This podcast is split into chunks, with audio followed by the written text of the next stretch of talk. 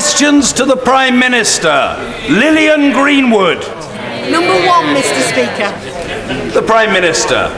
Thank you, Mr. Speaker. Mr. Speaker, I'm sure members will want to congratulate all those who took part in what was a great weekend of sport. In, uh, in particular, we congratulate Lewis Hamilton for his record sixth win in the British Grand Prix. And on Monday, I was able to welcome England's cricket team to Downing Street following their brilliant performance in winning the Cricket World Cup. As I said to them, they are a team that reflects the very best of modern Britain and a team that plays like no other in the world. Mr. Speaker, I'm sure that the House will want to join me in wishing all the best to the home nations taking part in the Netball World Cup in Liverpool. This morning I had meetings with ministerial colleagues and others. In addition to my duties in this House, I shall have further such meetings later today. Lilian Greenwood. Thank you, Mr. Speaker. I join the Prime Minister in offering our congratulations, particularly to the England team who won the Cricket World Cup. We were very proud to host some of those games uh, at Trent Bridge uh, in Nottingham, and also our best wishes to the netball team. Um, Notts County, the world's oldest professional football club, is facing the very real threat of extinction. Under Chairman Alan Hardy, the club has reached a financial crisis and could be liquidated before the start of the coming season. Players and staff have not been paid in weeks, and the club is set to make its fourth appearance in the High Court later this month to face a winding up petition. Will she and the whole House join me yes. in calling on the FA, yeah. the Football League, and the National League to investigate the current situation and help secure the future of this is truly historic club? Well, can I thank the Honourable Lady for raising this issue? Obviously, football clubs up and down the country are of great importance to their local communities, and the finan- overall, the financial state of football clubs is better now than at any time. But the government certainly isn't complacent, and we'll continue to hold the football authorities. She's uh, referenced various football authorities. We will continue to hold the football authorities to account for ensuring there's transparency around the ownership of clubs, sufficient inquiries of the suitability of owners are made, and financially, clubs are continuing to live within their means. But I'm sure the whole House will join the Honourable Lady in hoping that as the world's oldest professional football club, Notts County resolves their situation soon. Sir Peter Bottomley. Can I thank the Prime Minister and her Chief of Staff, Gavin Barwell, for all that they've done with Secretary of State on residential leasehold reform, where there's a prospect of ending unfairness and ending exploitation. As another legacy, can I refer the Prime Minister to the book by Michael Gillard on the legacy of the Olympics about Gillard's investigation into the criminals who were there? I'm not suggesting she reads it before uh, next week, but those who do look at it should see how the Department of Professional Standards in the Met overturned the police officer who was investigating the criminals and when they're doing that, can they look at the book by Gurpal Virdi, Behind the Blue Line, about how they managed to investigate him when they did not inve- interview the officers who are known to have been involved in the arrests of the complainant, and they charged him with offence with a weapon that wasn't available until eight years after the alleged offence. Can I say to my honourable friend, and I recognise the uh, way in which uh, he has championed a number of cases, uh, and he's referenced one of them over the years in this House. Indeed, I had a number of meetings with him when I was Home Secretary in relation to that case. It is important that our police are able to operate to the highest professional standards. They have operational independence as to who they investigate and how they conduct those investigations. But I'm sure the whole House will want to say that we expect our police to conduct those investigations properly and fairly and to ensure that when crime is committed, they are investigating that crime. Jeremy Corbyn. Thank you, Mr. Speaker. Can I agree with the Prime Minister on a congratulations to Lewis Hamilton and winning on Sunday and to the fantastic cricket team which ended up winning the World Cup, but also thanks to New Zealand as well. What a brilliant final it was, and what a great advertisement it was for the wonderful game of cricket. Mr. Speaker, time is running out on climate change. That's what the Environment Secretary said yesterday. So, why did the All Party Environmental Committee accuse the government of coasting on climate change? The government has a fine record on climate change, including our recent legislation on uh, on net zero emissions. But there is an issue, Mr. Speaker, that needs to be addressed in this House. And before the Right Honourable Gentleman stands up and parades himself as the champion of climate change or the champion of the people or the defender of equality and fairness, he needs to apologise for his failure to deal with racism in the Labour Party. Just today, just today, just today, 60 distinguished members of the Labour Party have written in the newspapers the Labour Party welcomes everyone except, it seems, Jews. This is your legacy, Mr. Corbyn. You still haven't opened your eyes. You still haven't told the whole truth. You still haven't accepted your responsibility. You have failed the test of leadership. Apologise now.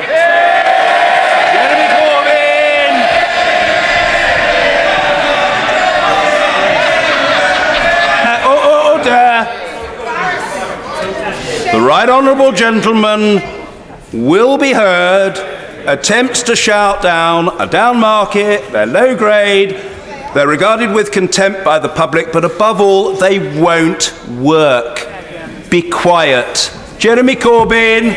Mr. Speaker, this party was the first to introduce anti racist legislation into law in Britain. This party totally opposes racism in any form whatsoever.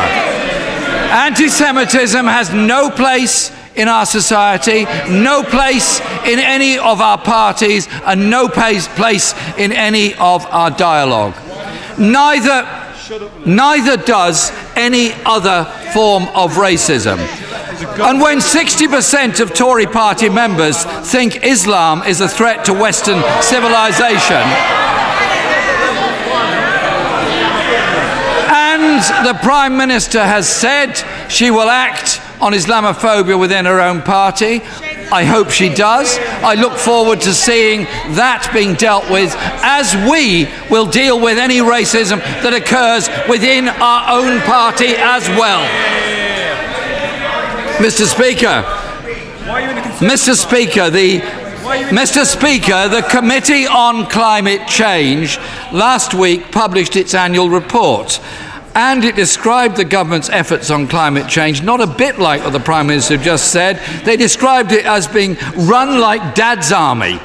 The government's target is to reduce carbon emissions by 57% by 2030. Can the Prime Minister tell us how much progress has been made on that? to the right honourable gentleman on the climate change issue, the chairman of that uh, committee said that the UK is the first major economy to set a net zero emissions target and intends to host the world leaders at next year's landmark climate conference. These are historic steps forward and position the UK at the forefront of the global low carbon transition. But the right honourable gentleman, I note, did not apologise in response to my first in response to my first questions. He, he, we deal with Islamophobia in the Conservative Party. Any allegations of Islamophobia are dealt with, unlike his way in the Labour Party, where he is failing to deal with anti Semitism. And he can stand up and say all he likes about the Labour Party introducing anti uh, racism legislation. Just last week, Trevor Phillips, the former chairman of the Equality and Human Rights Commission, said the following Labour today presents like a textbook case of institutional racism. Jeremy Corbyn! Mr. S- Mr. Speaker, Mr. Speaker, this party opposes racism in any form whatsoever in our society. And coming from a Prime Minister who encouraged the hostile environment, sent go home vans around London, and deported British citizens, which she's now had to compensate them for, I think she might look to her own party and her own government's records as well. Mr. Speaker, the issue of uh, climate change is obviously crucial, and we support zero emissions target. The latest figures, however, released in April, show the government is going to miss that target by 10%. The gap is widening. At the current rate, they won't meet their 2050 target until 2099. That point will be too late for our planet and our children.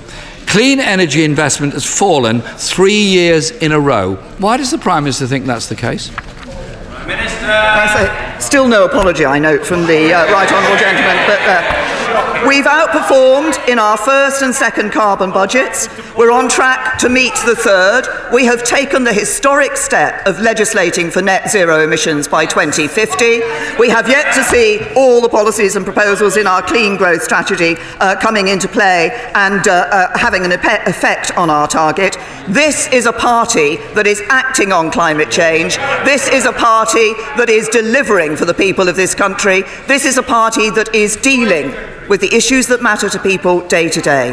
The right honourable gentleman needs to start dealing with the issues that matter to the members of his Labour Party, as shown in the newspapers this morning. Jeremy Corbyn! Speaker, it was a Labour government that introduced the Climate Change Act of 2008. It's a Labour, it's the Labour Party that is it's the Labour Party that is committed to dealing with the issues of climate change. Can I give the Prime Minister a few suggestions why renewable investment is falling? They scrapped the feed in tariff. Yeah. They failed to invest in the Swansea Tidal Lagoon, and they've slashed investment in onshore wind. If we're serious about tackling this climate emergency, we need to fully acknowledge the scale of the problem. Labour is committed to measure total UK emissions not just what we make here, but what we buy from abroad also. So we have an accurate figure of what the emissions really are by consumption in this country. Will the Prime Minister match that commitment? Prime Minister. The Right Honourable Gentleman knows we measure our targets according to the international definitions of those targets, and that's exactly the right thing for us to do. But he talks about renewables. Let's just actually look at the record on renewables. Last year, renewables generated a record amount of electricity in this country 33%. Over the last year, we've generated record levels of solar and offshore wind energy. And 99%, he talks about what the Labour government did, 99% of solar power deployed in the UK has been deployed under Conservative government. Actually hiding the scale of the problem by passing the buck to other countries as well. If all emissions are if all emissions are counted, the figures would actually be 69% higher in this country. Every year, Mr. Speaker, every year, Mr. Speaker, air pollution kills 40,000 people in this country. In 2017, the Conservative manifesto said it would promise to take action against poor air quality in urban areas. What action has been taken? What can I say, first of all, to the right honourable gentleman, air pollution has reduced significantly since 2010 under the Conservatives in government, and our clean air strategy is the most ambitious air quality strategy in a generation, described by the World Health Organization as an example for the rest of the world to follow. Jeremy Corbyn! Wonderful words, Mr. Speaker, they truly are. The only problem is air pollution levels breach legal limits in 37 of the 43 areas of this country. Two thirds of our children are growing up in an area where pollution breaches legal limits. This crisis is literally suffocating our children and damaging their health. Once again, this government is dodging its responsibility while Labour leads the way. The Mayor of London, for example, is leading the way on better air quality in the capital city. The Tories promised the greenest government ever. They failed on carbon emissions. They failed on air pollution. They failed on solar. The Prime Minister says she wants action but supports fracking and has effectively banned onshore wind. The climate emergency simply cannot be left to the market. All of us need to take responsibility to secure our common future. Labour led the call to declare a climate emergency and has pledged a green industrial revolution with new jobs. When will this Conservative government face up and get a grip on this crisis and deal with it? Can I say to the right honourable gentleman uh, that we have already seen over 400,000 new jobs in the area of renewables and clean growth in this country, and we expect to see two, up to 2 million more jobs in that area. But I'm not going to take any lectures from the party opposite on this issue when the last Labour government ignored advice that diesel fumes would damage our environment and incentivised diesel cars through the tax system. He talks about dodging responsibility. The person who's been dodging his responsibility during this PMQs is the right honourable gentleman. The real disgrace is his handling of racism in the Labour Party. Activists protesting, MPs leaving, staff resigning. What would his great heroes of Attlee, Bevan, and Benn think? Look what he has done to their party. We will never let him do it to our country.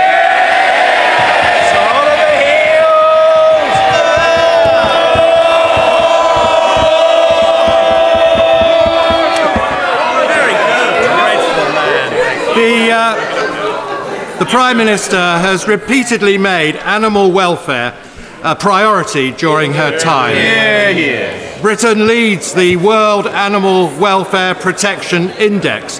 And can I thank her and the Secretary of State for supporting Finn's Law, the Animal Welfare, Animal Welfare Service Animals Act, uh, and also for bringing forward the sentencing bill, which for a nation like ours, which loves animals, is, is a key measure because it will put up the maximum sentence to five years imprisonment. Will she do whatever more she can to, to, to, to ensure a speedy passage? Thank you, uh, Mr. Speaker. And can I first of all thank my right honourable friend because I know this is an issue that he has been working on himself for some time and thank him for highlighting the work that has been done. There is no place for animal cruelty in this country, and when the sentencing bill is passed, as my right honourable friend alludes to, those who mistreat or abuse animals or are involved in animal fighting will rightly face one of the toughest penalties available anywhere in the world, which cements our place as a world leader on animal welfare. And the new maximum penalty will also apply soon to those who attack our brave service animals, such as Finn the police dog, through Finn's Law. And I want to pay tribute to the supporters and those organisations such as Battersea Dogs and Cats Home and the RSPCA for championing these changes, and I wish it a speedy passage through this House and the other place. Ian Blackford. Thank you, Mr. Speaker. This week, the Prime Minister finally did the right thing. When Donald Trump told women that they should go home, she called it out as unacceptable. Mr. Speaker, let me be clear. Donald Trump's actions are textbook racism. They are repugnant. And diplomatic politeness should never stop us from saying so. Will the Prime Minister now, on reflection, also take the opportunity to call out and condemn the racism of the go home vans that she created in coalition government with the Liberal Democrats? I, I said. I said at the time that that was too blunt an instrument. That was dealing with, but there is there is an important issue here, which is that the public expect us to have a fair immigration system which deals with those who are here illegally. And that is what we need to do. And he refers to the comments made by President Trump, as he has himself alluded to. I have strongly condemned those comments made by President Trump. Ian Blackford. Mr. Speaker, when the Prime Minister implemented the hostile environment policy, her party stayed silent. When she delivered the racist go home bans, the Tories remained silent. When asylum speakers are deported to places where their lives are at risk, the Tories stay silent. And yes, Mr. Speaker, when faced with the racist columns written by the former Foreign Secretary, they stay silent. Isn't the member for Aberconwy correct, Prime Minister? When he warns that the Tories are appealing to the type of nationalism that has seen UKIP grow. While the Tory party shares more with the extremes of Donald Trump and Nigel Farage, isn't it any wonder, Mr. Speaker, that Scotland looks on in horror? The Conservative Party is a party for the whole of the United Kingdom. And the only party in this House which is appealing to blatant nationalism is the party that wants to take Th- thank you, Mr. Speaker. In Shropshire, 300 doctors, surgeons, and clinicians have been at the forefront of major reconfiguration and modernisation proposals for A&E provision in our county. We have secured £320 million for these vital changes, and yet Labour controlled Telford Council, an organisation bereft of any medical expertise, has repeatedly prevented these vital changes from taking place. Will the Prime Minister update the House when this long running saga is going to finally come to an end and my doctors and clinicians can get back to their day jobs? Can I say to my honourable friend, I thank him for raising what is obviously a very important issue for him and his constituents, and I recognise that there are concerns about the Future Fit programme and the services in Shropshire.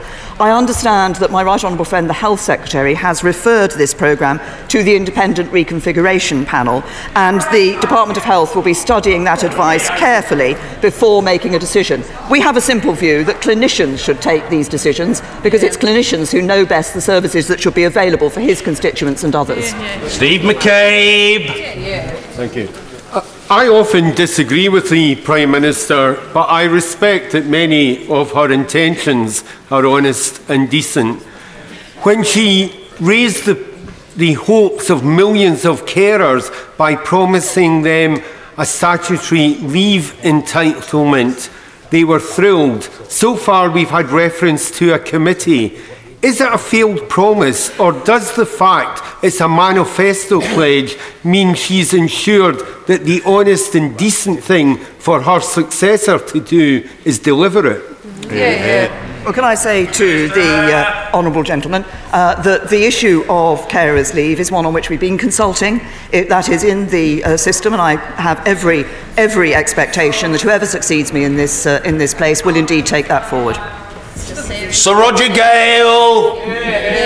Mr. Speaker, it's been remarked upon that my right honourable friend is one of only three prime ministers upon whose watch a World Cup has been brought home.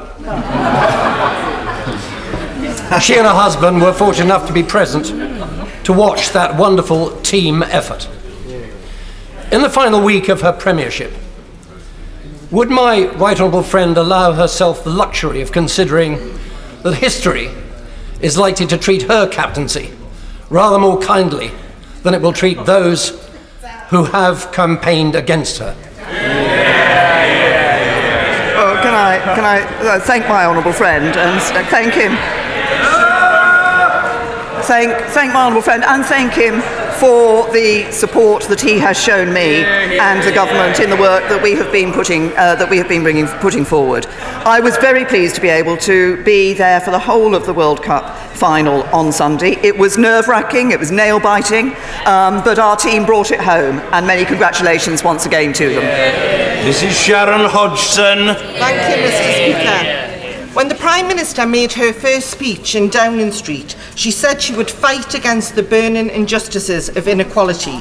Three years on, Mr. Speaker, nothing has changed.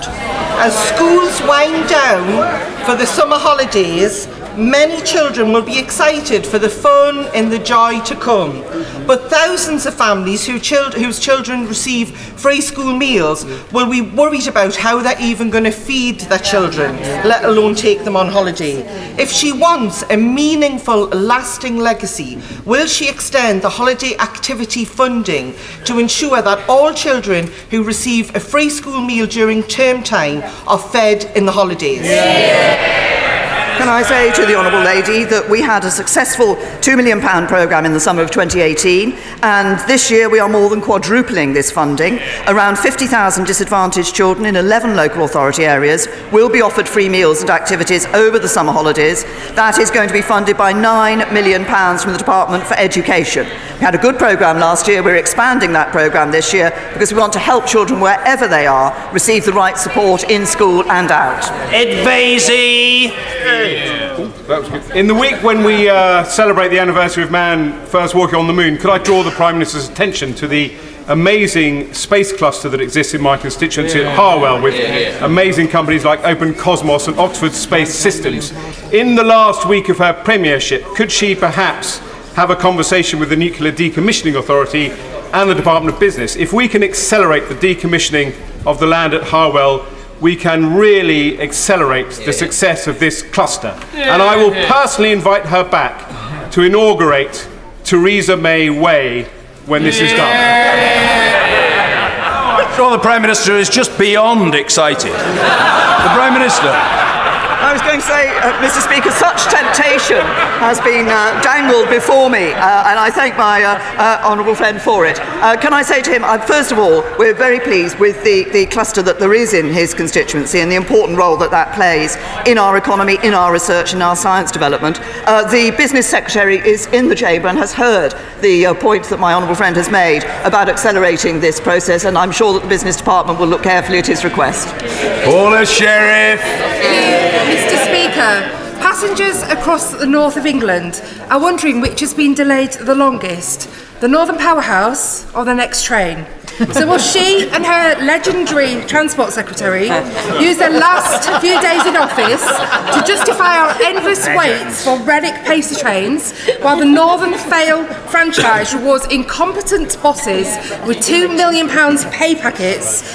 Or will she finally agree with our plans to renationalise the railways and run them for the public good? I say to the Honourable Lady, she talks about the Northern Powerhouse. The Northern Powerhouse is there. We are operating. We are being putting uh, uh, development. We are putting funding into the Northern Powerhouse, including including record levels of funding for transport across the north of England. That is the commitment this government has made. We're not just using words. We're actually putting the money in. We're seeing a difference. We're making a difference. Rachel Maclean. Thank you, Mr. Speaker.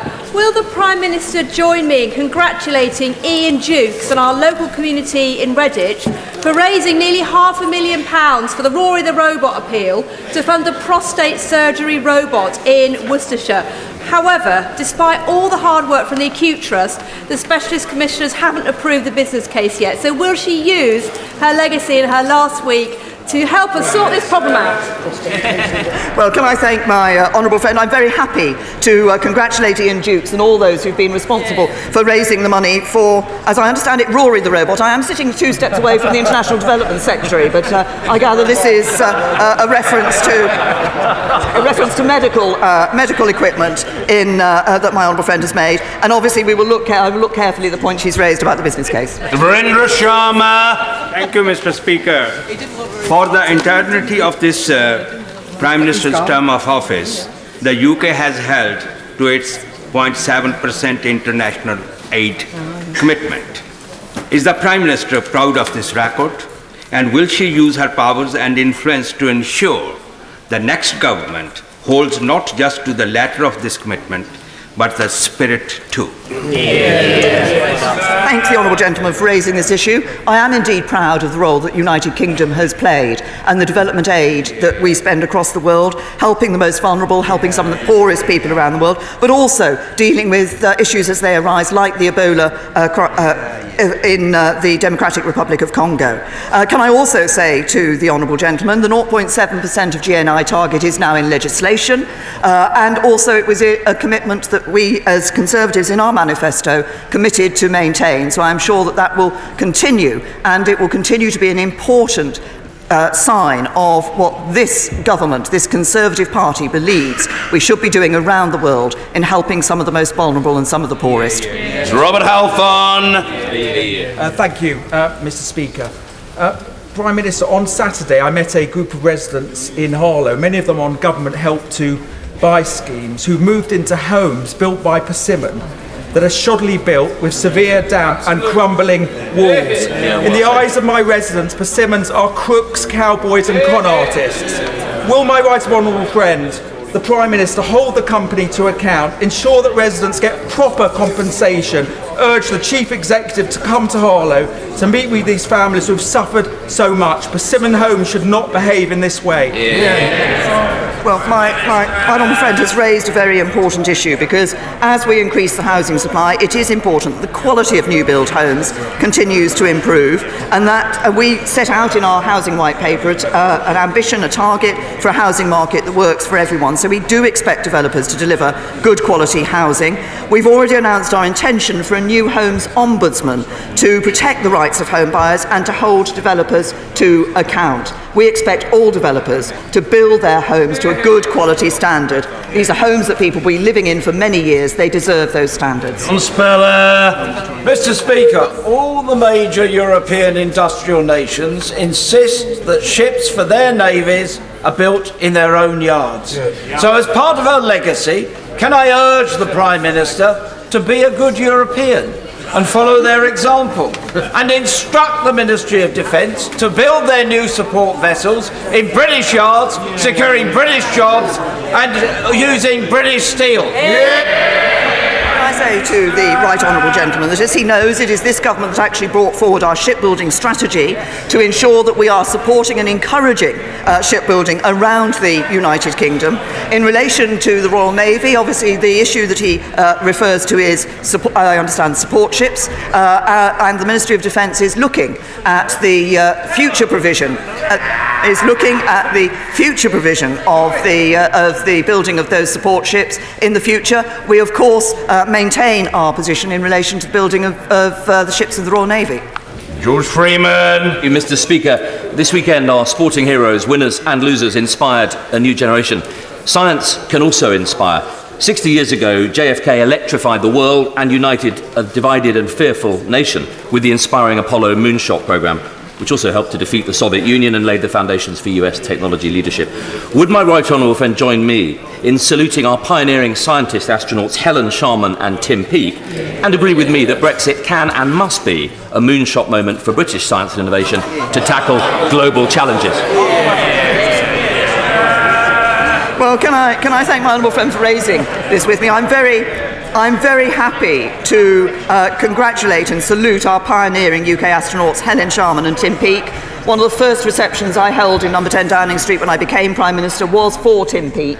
And what was inspiring was to see the way in which he, his, uh, what he had done in space had encouraged young people, particularly, to have this interest in space and in science. We're a global leader in science and innovation. We continue, uh, will continue to do that once we leave the European Union. And of course, leaving the EU will open opportunities for UK science and innovation to tackle global challenges.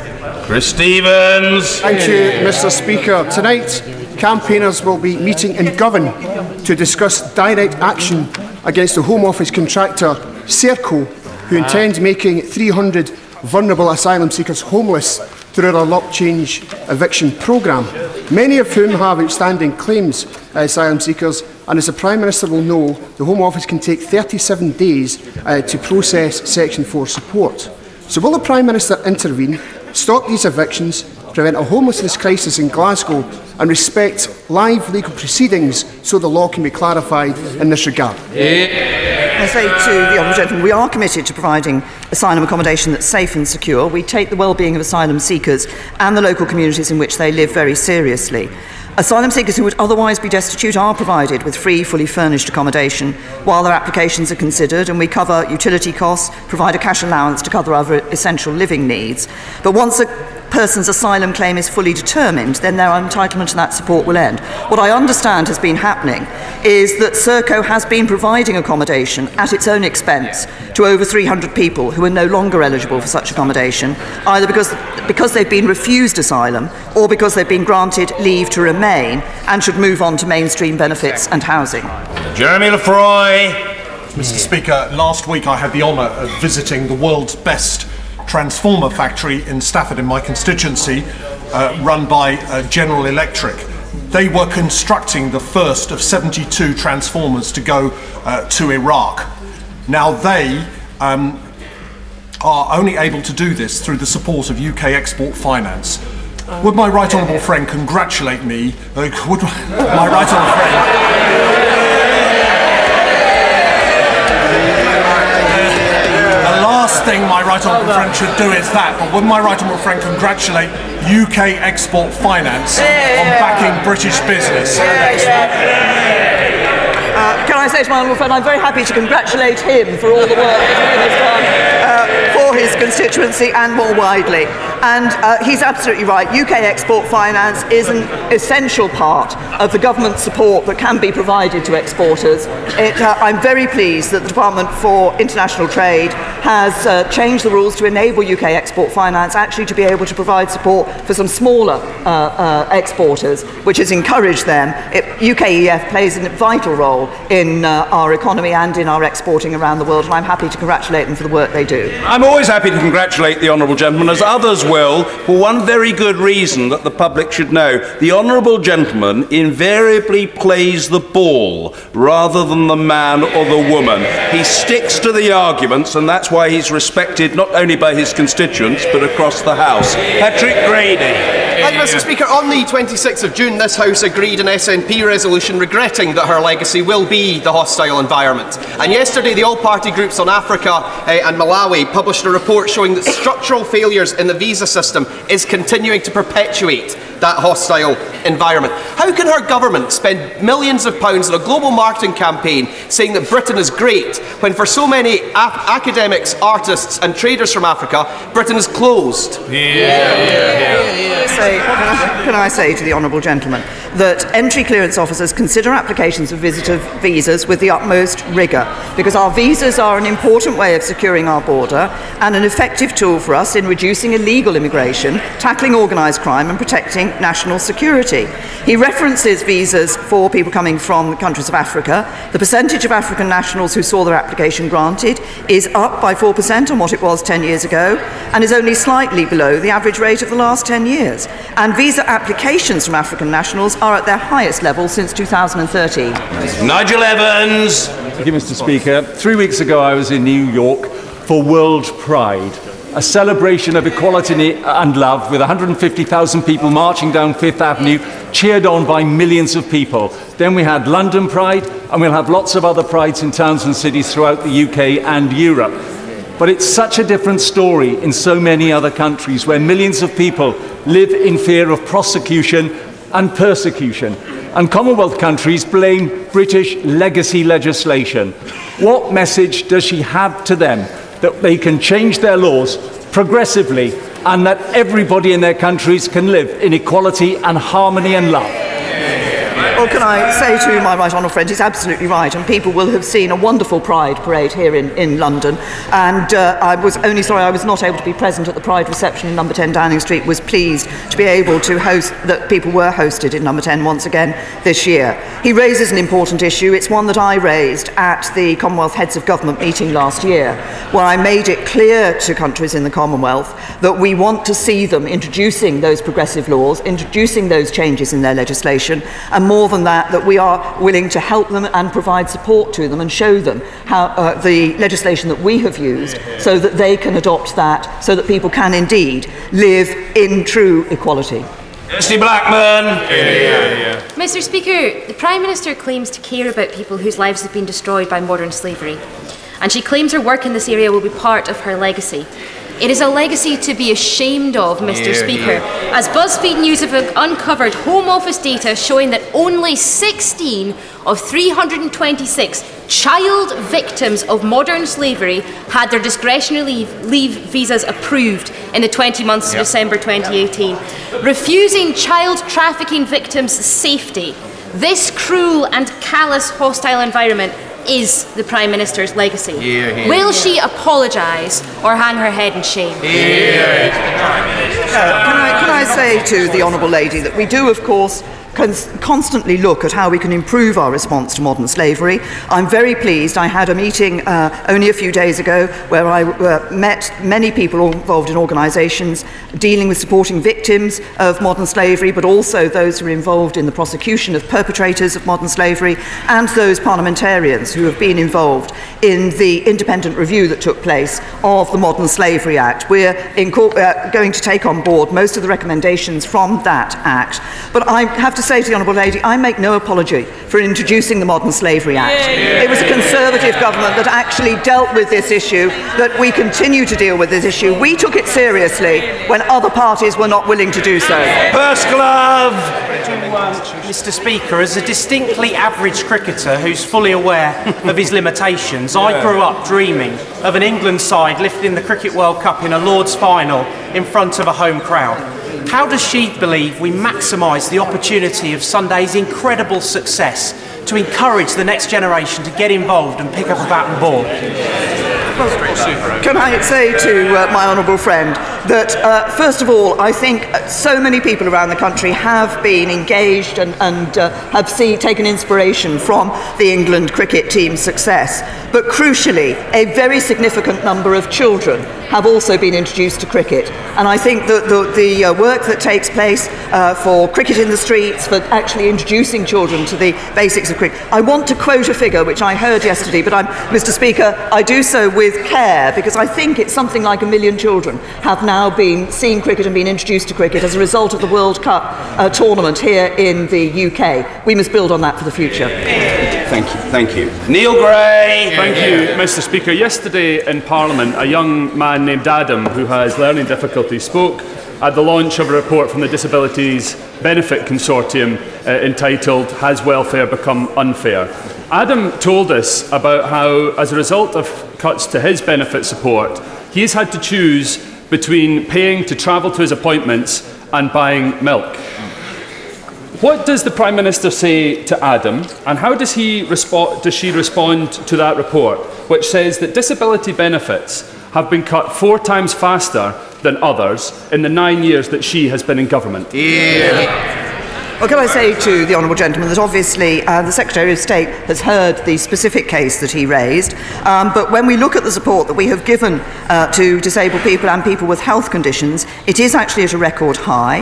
Spending on disability benefits will be higher in every year to 2023 than in 2010. And what we've also done, what we have also done, is provided support and continue to provide support for disabled people to get into the workplace. And the number of disabled people in work has increased by almost 950,000 over the last five years. Maggie Throup. Speaker, this year the school sports premium is worth about uh, half a million pounds to primary schools across my constituency. It's been a key driver in helping more children establish healthier lifestyles, which they will hopefully continue into childhood.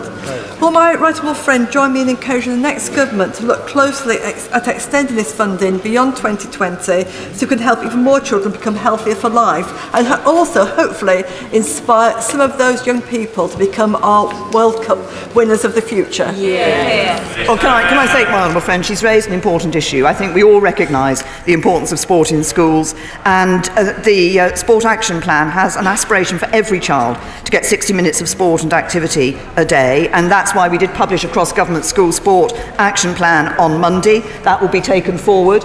Uh, it's, this is an issue that Conservatives in government have taken very seriously. We're putting that uh, PE and sport premium in. It will continue to in the 2019 to 2020 academic year.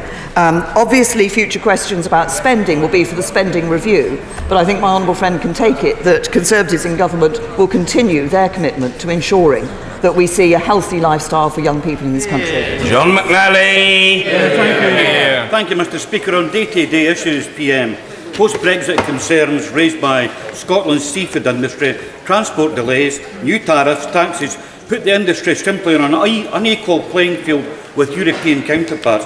How can the PM, can she tell us how the UK government is going to support and protect this high-value industry when it faces product loss due to these delays that will certainly lead to higher and soaring insurance premiums and thresholds?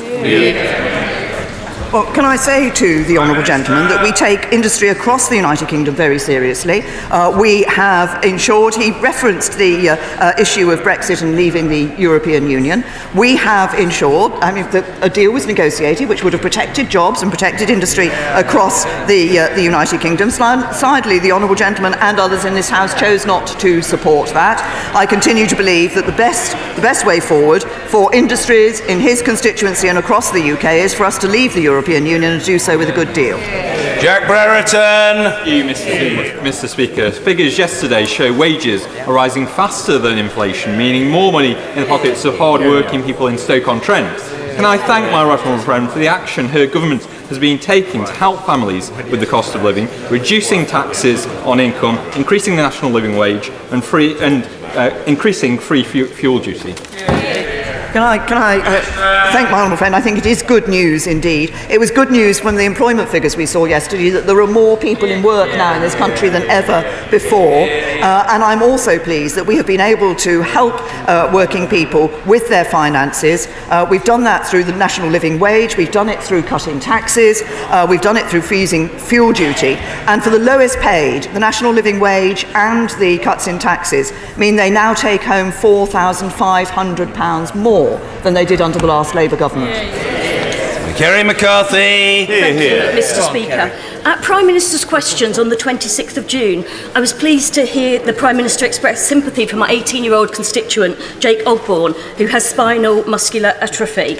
In May, NICE part, um, posted a press release saying that the drug Spinraza would be made available to SMA patients, and that the clear implication was it would be made available to all of them only for Jake to have his hopes cruelly dashed when he was told he was just outside the hitherto unmentioned eligibility criteria. This is a young man whose future is at stake. The Prime Minister said on that occasion she would follow up. Can I ask her if she has yet managed to do so? Here, here. Can I say to the Honourable Lady, I don't have a response to the specific case that she has made, but uh, uh, raised again, but I will ensure that a response comes to her uh, before I leave office. Thank you.